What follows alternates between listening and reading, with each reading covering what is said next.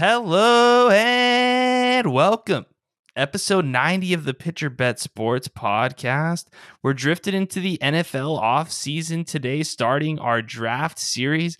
Matt and I are going to go over the top four quarterbacks right now in every single mock draft Kenny Pickett, Malik Willis, Desmond Ridder, and Matt Corral breaking down some of their film, their pros, their cons, where we would like to see them go in this next year's NFL draft. And then it is the NBA All Star break. So we're going to talk a little bit about the Lakers and the future for LeBron James. But first, it's time to run the music. Let's go, guys.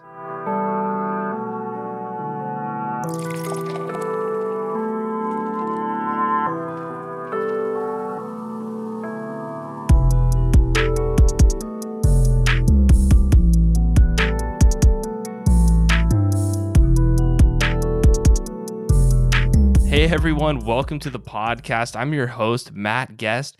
With me out in Vegas, looking to buy a new home. It's the off season for the NFL for the Vegas Raiders and yourself a little bit, huh, Matt? Yeah, man, that's right. We're uh, we're kind of smooth sailing now after Valentine's Day. Although we have a really big Saturday night coming up at work, which thankfully I will not be at because I will be at a wedding. Um, Vegas never sleeps, man. You know, you'd think February That's so after the. Super Bowl, you know, kind of in between uh, March Madness, which, which is a really big weekend for us here in Vegas. I'd say probably the second biggest weekend of the year. Um, we were still busy at my spot. You know, that's uh, kind of as you alluded to, good money maker, opportunity to buy a house.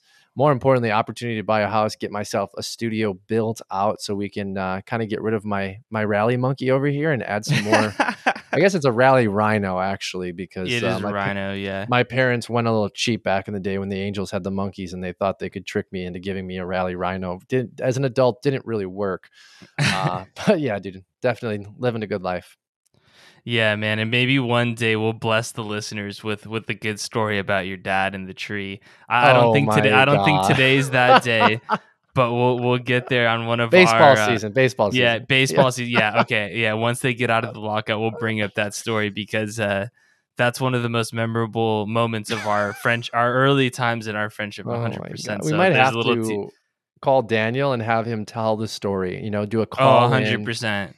You know, Dan, you'll call him out of nowhere, probably wake him up and be like, Daniel, we, we need the story, man. Damn. Speaking of Daniel, too, dude, I forgot to call him on his birthday, so I'm gonna clip this and tell him that Oh, I love him. Oh, Valentine's Damn, Day. yeah, fucking Daniel, Daniel, happy happy, birthday, birthday. buddy. We love you, man.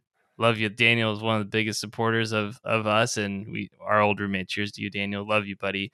Uh, I'll definitely shoot you a call once we get off this, even though it'll be one in the morning. Anyways, uh, we are recording this here on February 16th, getting ready for our Thursday podcast. Uh, if this is your first time logging into the pod with us, especially during the NFL offseason, Matt and I had a really fun time last year breaking down draft prospects. We went through quarterbacks, wide receivers, running backs, offensive linemen, defensive linemen, DBs, and uh, we plan on doing that again this year. So what we're going to do, we go, we have episodes every Tuesday and Thursday. So every Thursday episode, we are going to break down something in our draft series. So today we're going to kick it off with the top four quarterbacks. And then next Thursday, we'll jump into some of the honorable mentions for quarterbacks and then start breaking down some position players. Um, it's a lot of fun, but we do need to do our homework and do some research on the film room YouTube um, and, and get an actual honest prediction for a lot of these players. So we're going to be doing that throughout the NFL offseason. Hopefully here we get the MLB. We're really itching to get that back, make our predictions for the season and break down the games. And then of course the NBA season does start after this weekend because the All-Star break is now here, which means the last 25 games of the season actually matter for the NBA. So we'll have continuous NBA coverage. We got an awesome guest coming on here pretty soon to talk ball. Um, Matt and I are both super stoked about it. So um, we'll get to that here shortly.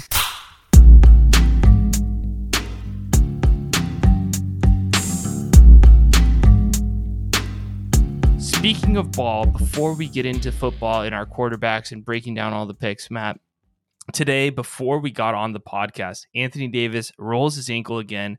Nothing serious, as in like he didn't break anything, didn't tear anything, but he did have significant uh, ligament damage. It was a bad roll of the ankle, man. And this is just a continuous over and over theme with Davis, even when he was in New Orleans, now with the Lakers. So we were talking off off camera and we really want to bring this up to our listeners man is like it's not even what's next with the lakers but what do you think lebron needs to do matt in these next two years? Because i personally think he has two years of elite basketball left maybe because he's just an old dude now.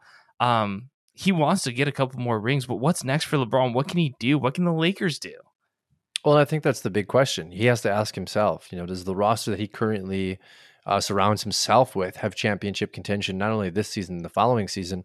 I think we've answered that on the podcast here you know we know all and that's a no. That's, it just doesn't it doesn't have the pieces in play to go ahead and beat the sixers the brooklyns the milwaukee's the phoenixes you know the golden states there's a lot of firepower with a lot of deeper benches with a lot more uh, star power that are that's healthy right? For sure. Davis is his running mate so is russ Russ definitely isn't really vibing well with that system. You know, definitely isn't doing well as the third option, even the second option at times. We've we've seen that throughout his career.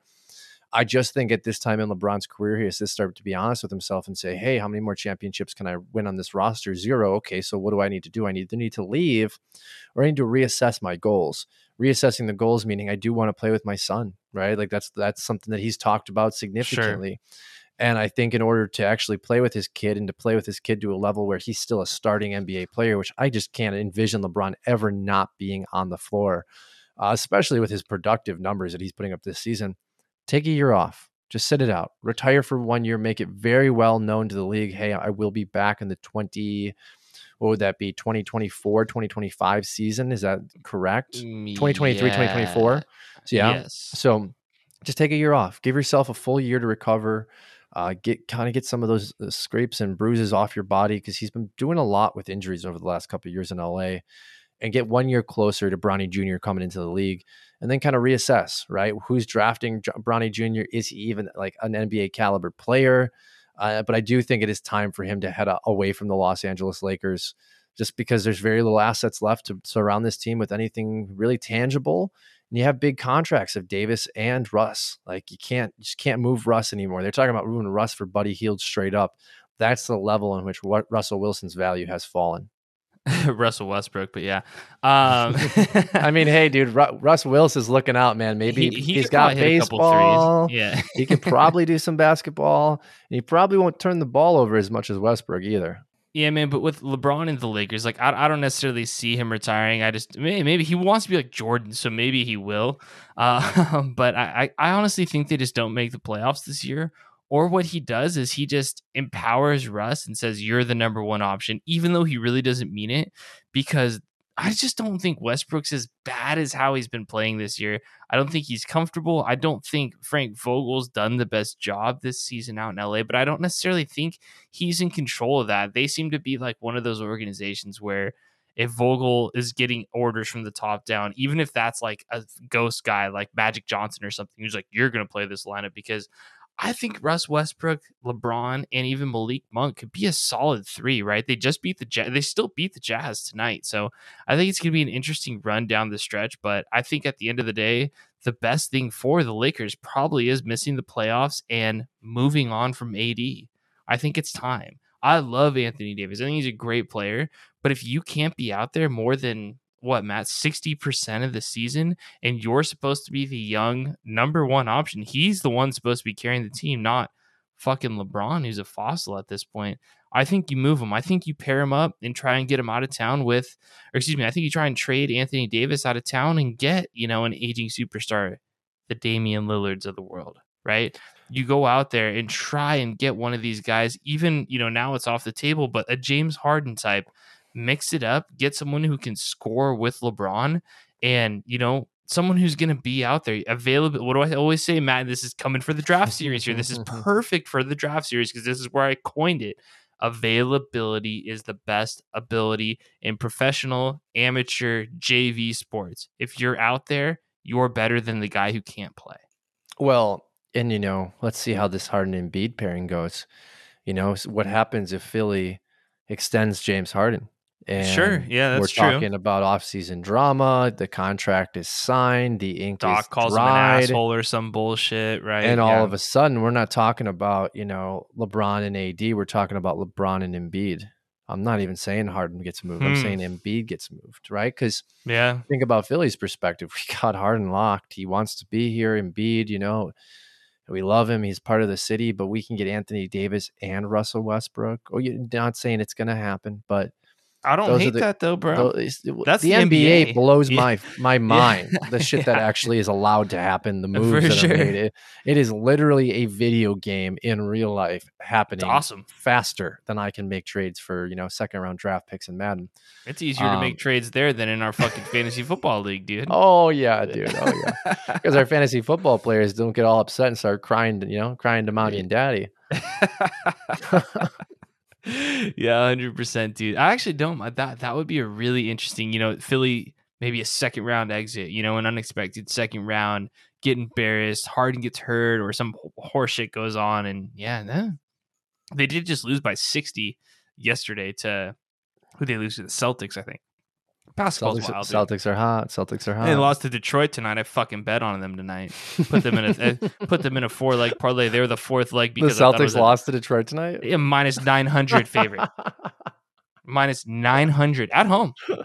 It's the last game before the, NBA, All Star break. That is the. It's the last game before the All Star break. You look like an asshole when you start just getting cocky like that. So yeah, thank thank you, Boston.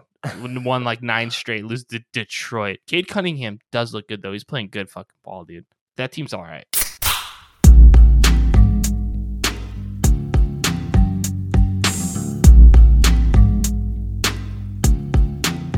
All right, moving on to the draft series. Let's go, man. I'm so excited. Uh, you called me. We were supposed to record around 10 o'clock. We start recording like almost midnight here because you're like, yo, what's up, man? Are you ready to go? And I said, I'm diving deep into some Matt Corral video right now, man. Like, this is really fun. So, uh, we have four quarterbacks we want to go over. Matt's got two. I've got two. We'll go over all four of them at the end and kind of rank them out, how we like them. Uh, before we get into it, though, this quarterback class in general and just this this QB class is so unique in the fact that I don't think any one uh, of them deserves to go top five, nor will they. Um, this is going to be a complete product of the system and where they get drafted, right? If you look back to this past year's draft, Trevor Lawrence, I still think is probably the best prospect from that past draft, but people are he's an afterthought at this point because he went to Jacksonville, the worst organization in football, in my opinion.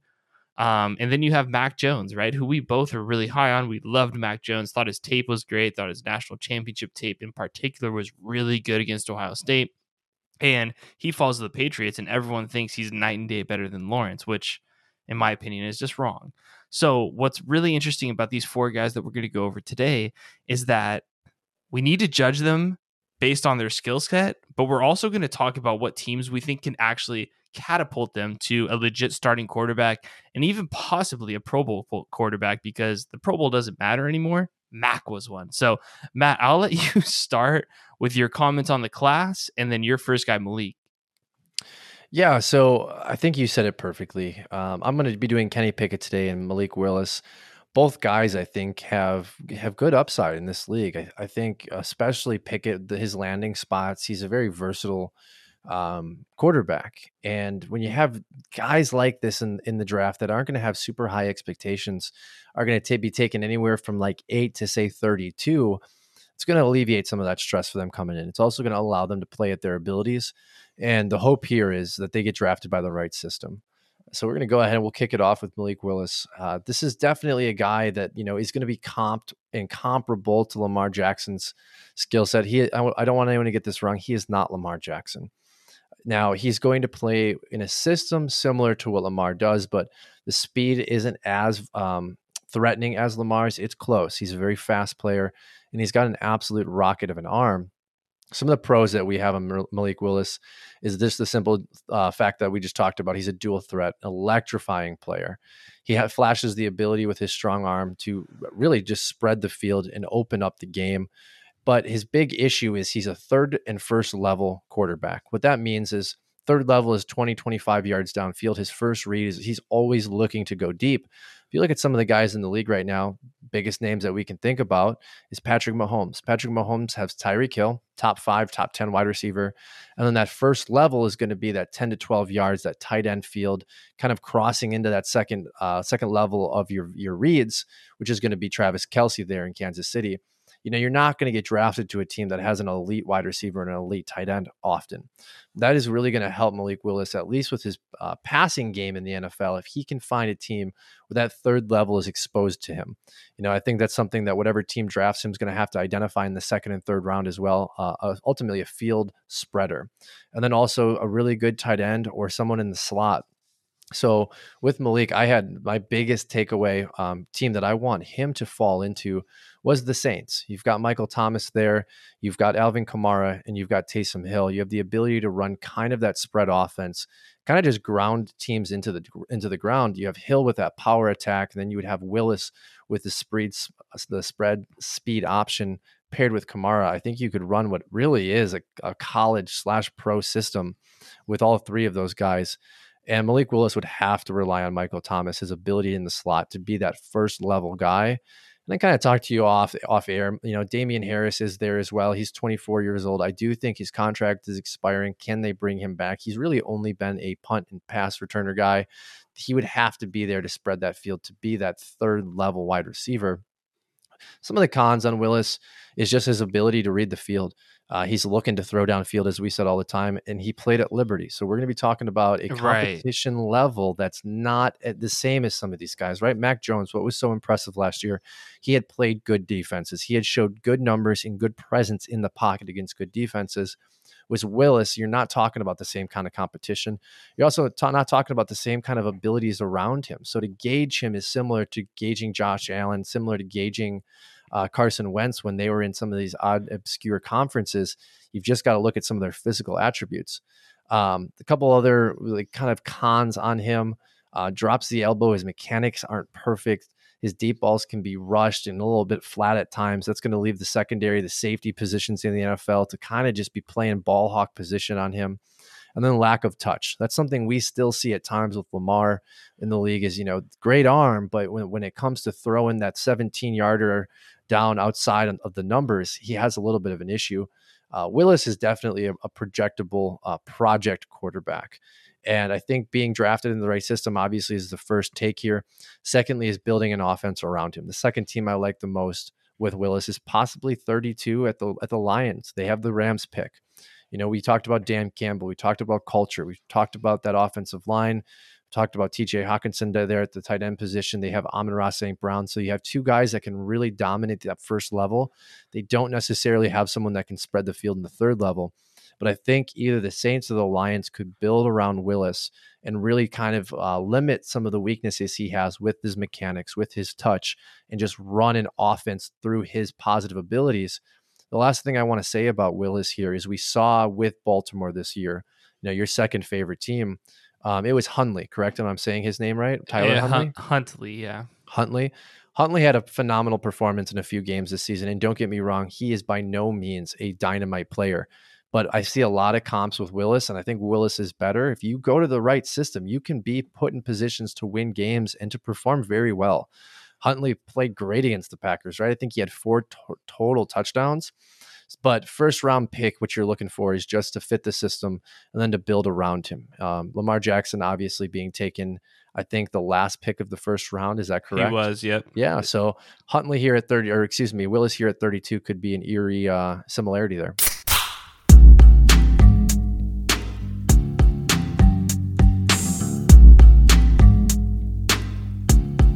My first guy that I'm going to go over, Desmond Ridder out of Cincinnati.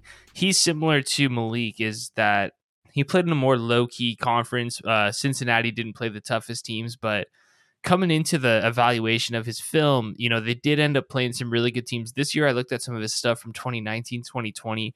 Uh, he really did blossom in 2020, and then 2021, he, uh, you know, I think I wouldn't say he regressed, but I think he underperformed for what my expectation was, especially after that Sugar Bowl game that they played against Georgia in 2020 was one of the best performances I've seen out of a, a non-power 5 conference quarterback.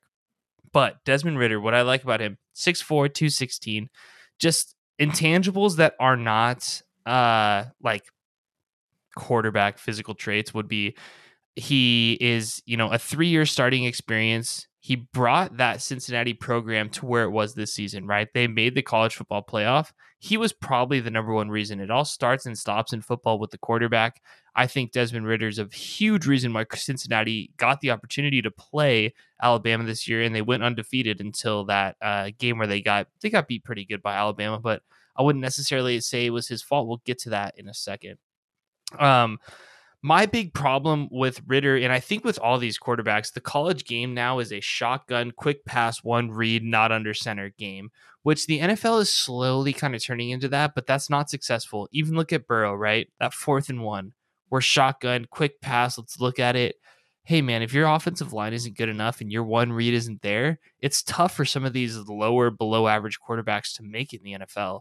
So I'll start with some of his pros he has really good arm talent. Um, if you pull up some of his tape, he can throw it 55, 60 yards in the air, no problem. Nothing crazy. Couple two, three step drop, drop it on a dime 50 yards down the field.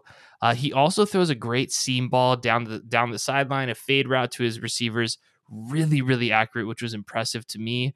Um, and that was the next thing I said. I think like one of the biggest pros that I highlighted from his tape was that his 20 plus yard accuracy is NFL elite, in my opinion. And that's really, really big. Uh, once again, I'm just going to keep using Burrow because it's the recency bias based on the playoffs here. But if you have a receiver that can beat guys one on one and you can hit them 25 yards right on the back shoulder, you can lead them accordingly and have them make plays. That's huge. What you see with some of these quarterbacks that still haven't made the leap yet, like Jalen Hurts, right, is you're going to see DeVonta Smith burn someone but he overshoots him or he really undershoots him. I thought Ridder had a really, really nice 20 to 40 yard deep ball.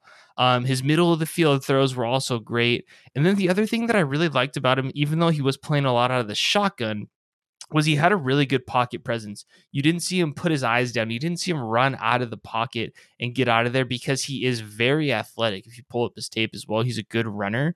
Um, he stayed in the pocket specifically in that Alabama game. His team wasn't blocking for him, but you never saw him bail out till about three and a half quarters in because he was just getting his ass kicked, and it, it kind of made sense, right? Um, I thought his pocket presence was great. He stood in the pocket, hung in there tough. Um, that's what I liked the second most out of the pros that I had for him was his escapability and his presence.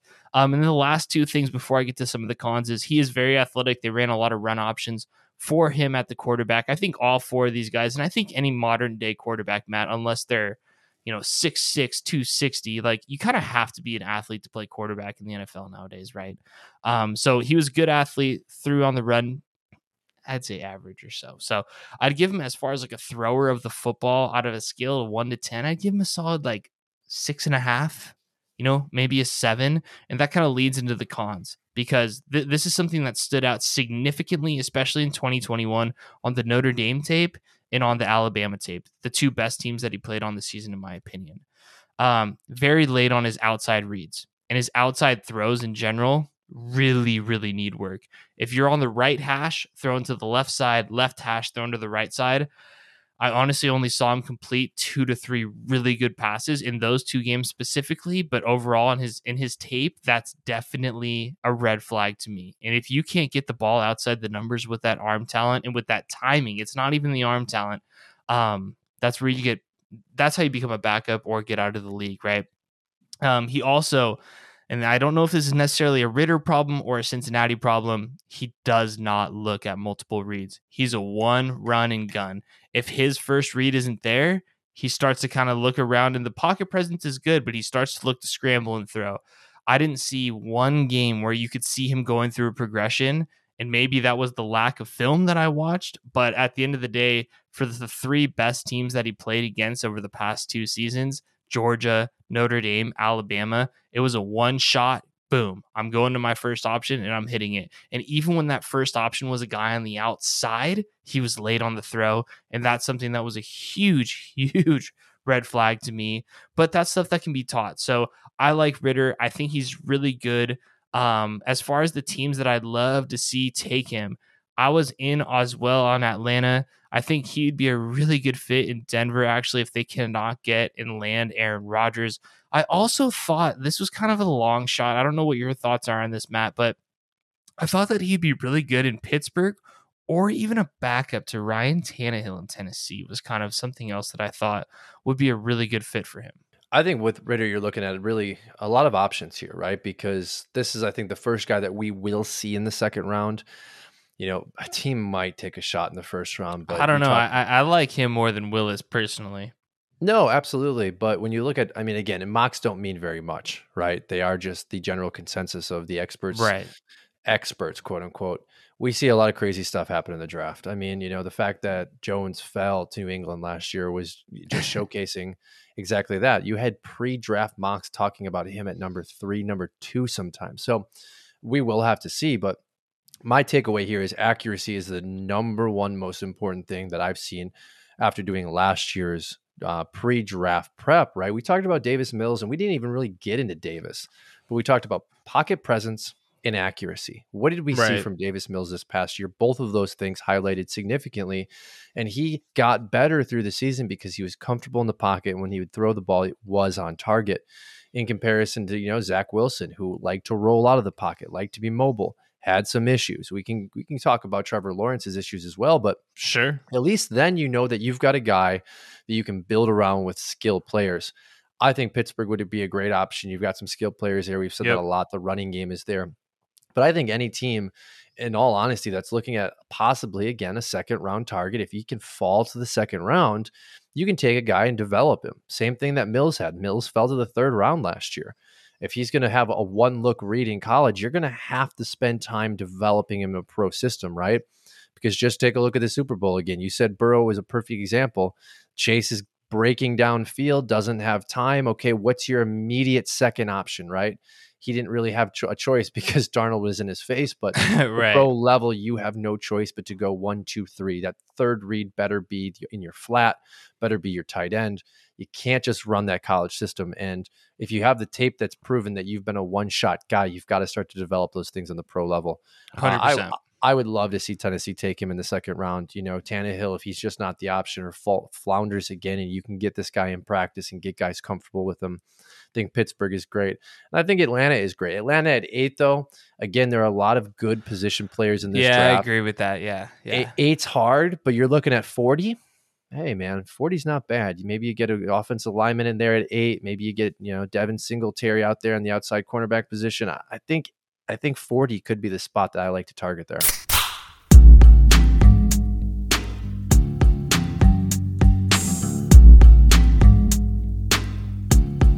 Moving on to uh, your favorite guy, and then we'll go over my favorite guy for these top fours. Uh, is Kenny Pickett. So you you you went over his tape today. I watched a little bit too because I had a couple things about him. I actually I watched a good amount of Pitt this season, so I've got my talk. Or I got my thoughts, excuse me, on Kenny Two Gloves Pickett. Yeah, man. Um, did some good work on on Kenny, and it's hard because I see a lot that I like. Dude, hundred percent. Hard is the right way to. That's that's exactly it's, how I felt, man. It's hard because I. I, I'm gonna give you my comps right off the bat here, and it scares okay. me because you got two bums and you got an all star, you got an MVP, you got a big pay him baby. I've got Josh Allen as a comp. I've got Carson Wentz mm. ugh, as a comp, and I've got Baker Mayfield esque better version of Baker Mayfield. Obviously, he's, he's taller. Yeah, he's more say, athletic, yeah. but he ran a system very similar to, to Baker's at Oklahoma at Pitt. Um, my concern off the bat is he was at Pitt. Not a ton of competition in that conference. Played some better teams than Willis played. Don't get me wrong, right? Division one. That's Pitt for you. Aaron Donald's coming from Pitt. You know James Conner coming from Pitt. You got you have good NFL players coming from Pitt. Other big issue is he will be 24 years old in June big issue I have with that is how much more development, how much more time do you have before he's in his prime? Now, Pitt is going to be a out of the pocket dual threat quarterback, very similar to Carson Wentz and Josh Allen. He has the ability to plow you over. He has the ability to outrun you. We saw that in one of the games this season on his fake slide, right? One of the best plays I think I saw all year because 100%. It's just a smart football move. Some of the uh, the pros I have here on Kenny Pickett, good size. We just talked about that. He had jaw dropping improvement in the 2020 season. Uh, excuse me, the 2021 season coming from 2022. He went out there and absolutely performed off the charts. 42 touchdowns, seven interceptions. He jumped up boards. We were not talking about Kenny Pickett before this season as a number one target. Here we are, possibly number one quarterback on the board very good arm strength. He has the velocity to ultimately make defenders that are trying to jump his pass miss. And that's huge, especially when you're talking about a guy that does not like to step up in the pocket there's some of the cons on Kenny.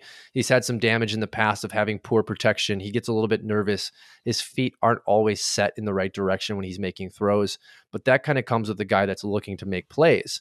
And that's what Pickett's doing. He's looking at rolling out of the pocket at times when maybe he should be stepping up, but his goal is always to be pushing the ball downfield, and he has the arm strength. Some of the film that I watched did show him underthrowing some guys. I think that just kind of generally comes when you're constantly moving the ball downfield. Uh, the arm strength is there; it jumps off the off the film for you. So I think it's just more about consistency, and and he's able to read all three levels on top of going through his progression chain when it comes to actually reading the defense. I think that's huge. That's something we just talked about with uh, the last guy not being able to do. But again, 24 years old. Some of the some of the concerns I have. Um, some of the cons here, again, nervous feet. Uh, doesn't always feel like his eyes are being pushed in the right direction when it comes to the defense, kind of leaving it open for defenses to jump. Uh, better timing and, consistency with his catches. Sometimes he's not leading guys enough. Uh, those are things that I think you can work on the pro level, and they're also mechanical, right? If you can get your feet set in the right direction, sometimes you can start to push the ball upfield and allow your guys uh, to have better run after the catch ability. And then last thing is he doesn't throw with much of an um, unexpected release. So what, I think what that really means is mechanically he, he needs to get more in a fluid motion. Also, when he's running out of the pocket, sometimes he's he's just chucking it like Pat is out there, right? Mahomes' big thing is gets out of the yeah. pocket. You don't really know where his mechanics are. Uh, but those are some of the cons ultimate takeaway eval for Pickett. Uh, Pickett has the athleticism and ability to play in a system based offense with skill position players around him to evolve. He's not going to be a guy like Josh Allen, who I think can run the ball eight to 10 times a game, that can re- really rely on that unbelievable arm strength. Because I don't want to mislead you here as a listener. He does not have Josh Allen arm strength. That no, is he does not. That is, I mean, I think if you look at it from a baseball grade, Josh Allen is 80 out of 80. I think Pickett's probably 65 out of 80, has really above average, but it's not going to be that kind of take over a game. Um, he is a better better version than Baker Mayfield. He must be drafted by a team that's going to allow him to to utilize those skill position players. Um, and I ultimately, I, this is the last thing I said here about him. Um, he, he needs to have better decision making on the field you know, sometimes I think at Pitt, what, what I saw in the film was he would just chuck it up sometimes because he had the arm strength, because he had the ability to roll out of the pocket. And sometimes it wasn't the right choice. Sometimes the guy was open by 20 yards because this is college football, but you're not going to have that same ability in the pro level. Team fits for Mr. Kenny Pickett. We're going to go back to start here. We're going to start off at the lower tier of the first round. Tampa at 27. I know they have Kyle Trask. Hmm. Brady's retired.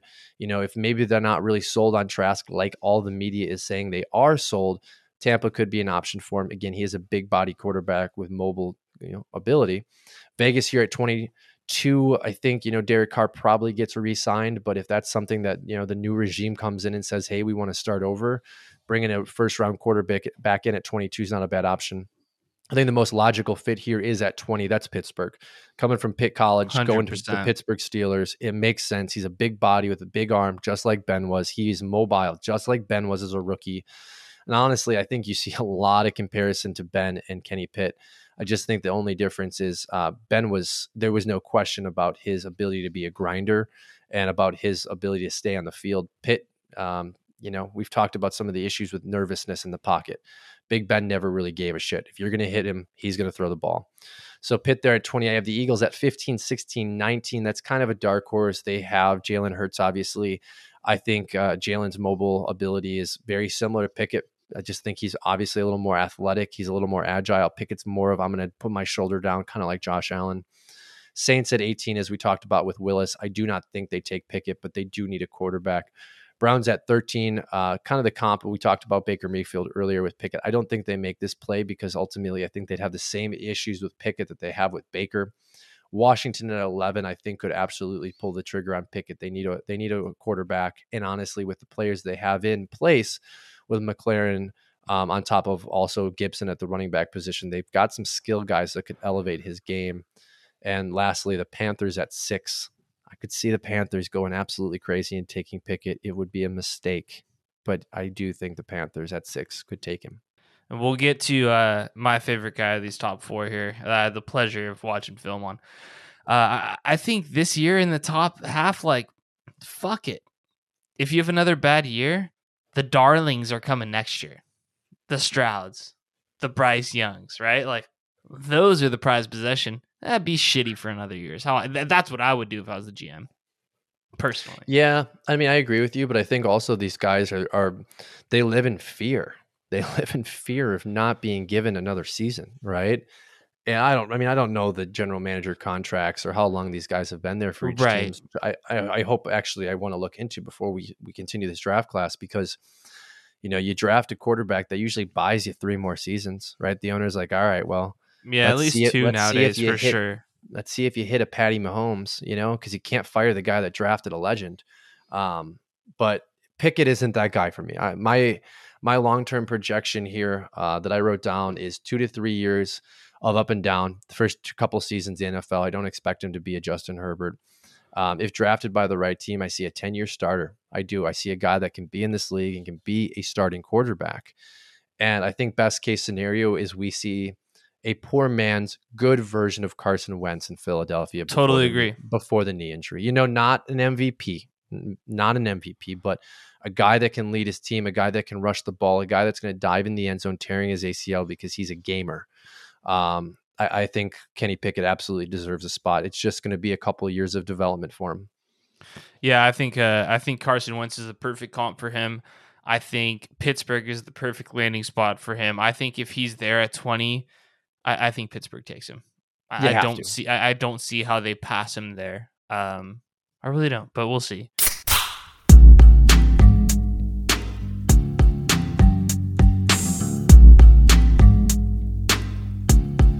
My guy, we like him.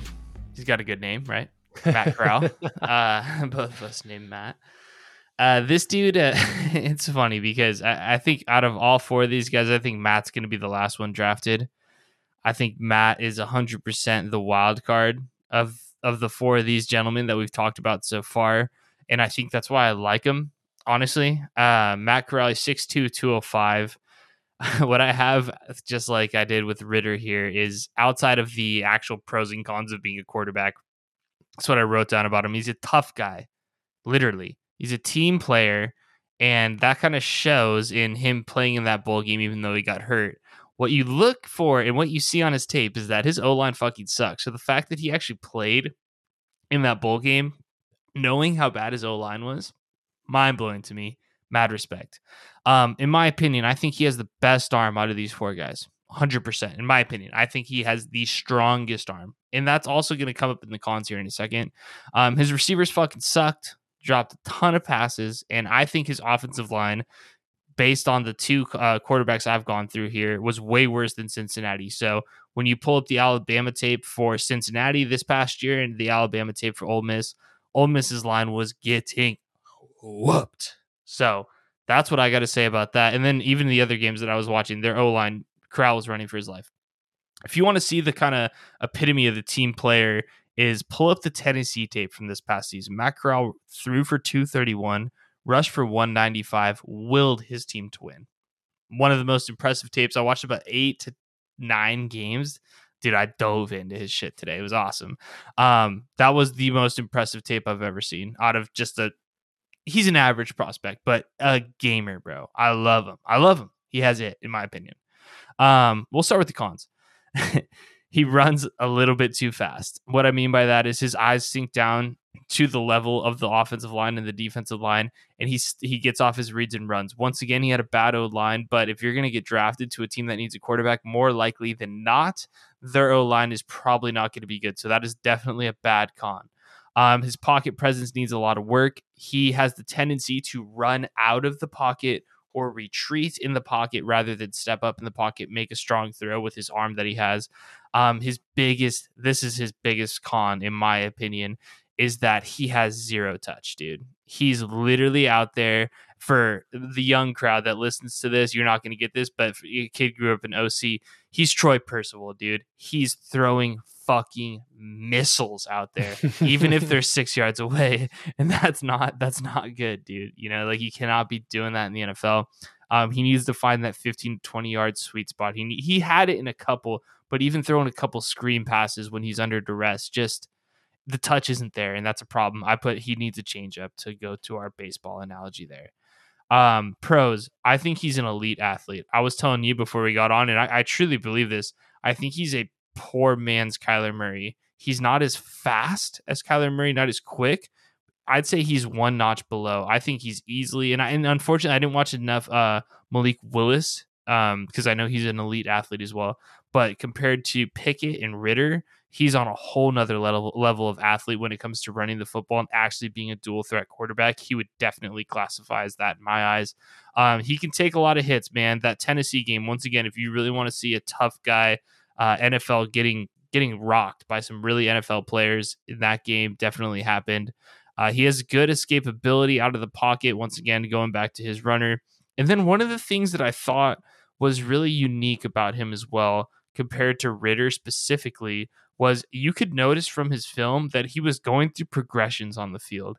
And I find that is something that's really encouraging for a young quarterback because all these college systems, I brought this up earlier, it is a boom, catch, throw, one read, boom. Um, you could see him at certain times throughout some of these big games, Alabama, Tennessee, the SEC competition, right? He was going through his progressions and trying to find a guy. You could see him, nope, that first read wasn't there. Let me check down. Oh, that second read's not there. Let me hit the guy in the flat. And I think that's really encouraging and something that young quarterbacks struggle with significantly. But then that moves to his cons because sometimes he would look at his first read, just take off and run, right? You need to find that happy medium. And then the last thing, dude, like I said, he has a fucking hose. He can throw 60, 70 yards downfield. He's got the fastball. He just needs to learn how to throw that changeup. Um, I don't think Matty Corral makes it in the first round. I love Pittsburgh for him as well. Um, but any of the teams that we've talked about, right? Atlanta, Carolina, the teams we've brought up at nauseum, Washington, all those teams I think are in line to draft him this year. I think there's no way he sneaks out of the second round. He's my favorite player. I definitely think he's the highest risk player out of the four. Him and Malik are probably right there as far as the higher risk. But um, man, he's he's got he's got the it factor. He reminds me of the the Gardner Minshew. I think he's a little more talented, but I think realistically he could be Gardner Minshew. Poor man's Kyler Murray. That's kind of where I have him as far as his range. Well, I think it's hard. Uh, Pickett had a lot of the same kind of issues, right? Lacking of a little bit of the underneath first and second level touch. And I think it kind of goes to some of these schemes these guys are playing in college where. Yeah, I totally you know, agree. They're always in the shotgun formation. They're not dropping back. They're not looking at the seven yard slant. They're not looking at the, the, the curl routes. They're not developing that touch. And then on top of it, you know, I, Pitt's offensive line was much better than what it sounds like Ole Miss's was. Oh, dude, it was bad if you're surrounded by guys that don't have the protection scheme that you need, you have no choice other than trying to throw the ball as hard as you possibly can. Because even if your guy's not in a position of separation against the cornerback or the safety, you've got to make sure he's got a shot. You're not allowed the time to develop a touch pass, and I think that's a big detriment to what Matt might have to have to face in the NFL. Is you're going to be on practice squad possibly as the second guy or the backup if he is drafted to the right system and you're going to be going up against number one defenses. So right, he's going to have to develop that and have to. He's just going to have to trust himself that shake off some of those ghosts, you know, because it's a real thing. You come into the NFL and you've been playing behind bad offensive line. You, are literally running from ghosts at times. You're running from your past sacks. You're running from your past breakdowns. Um, Pickett's also going to have to learn that because it's a very different system when you get to the NFL. But everyone, thank you so much. Matt and I were so stoked to do this draft series. So we'll be coming back. We got a couple more quarterbacks we want to talk about next week. Um, I am lining up a time to do an interview with a fun guest that we've been chatting with for a while here. We'll see if Matt has time with his work schedule.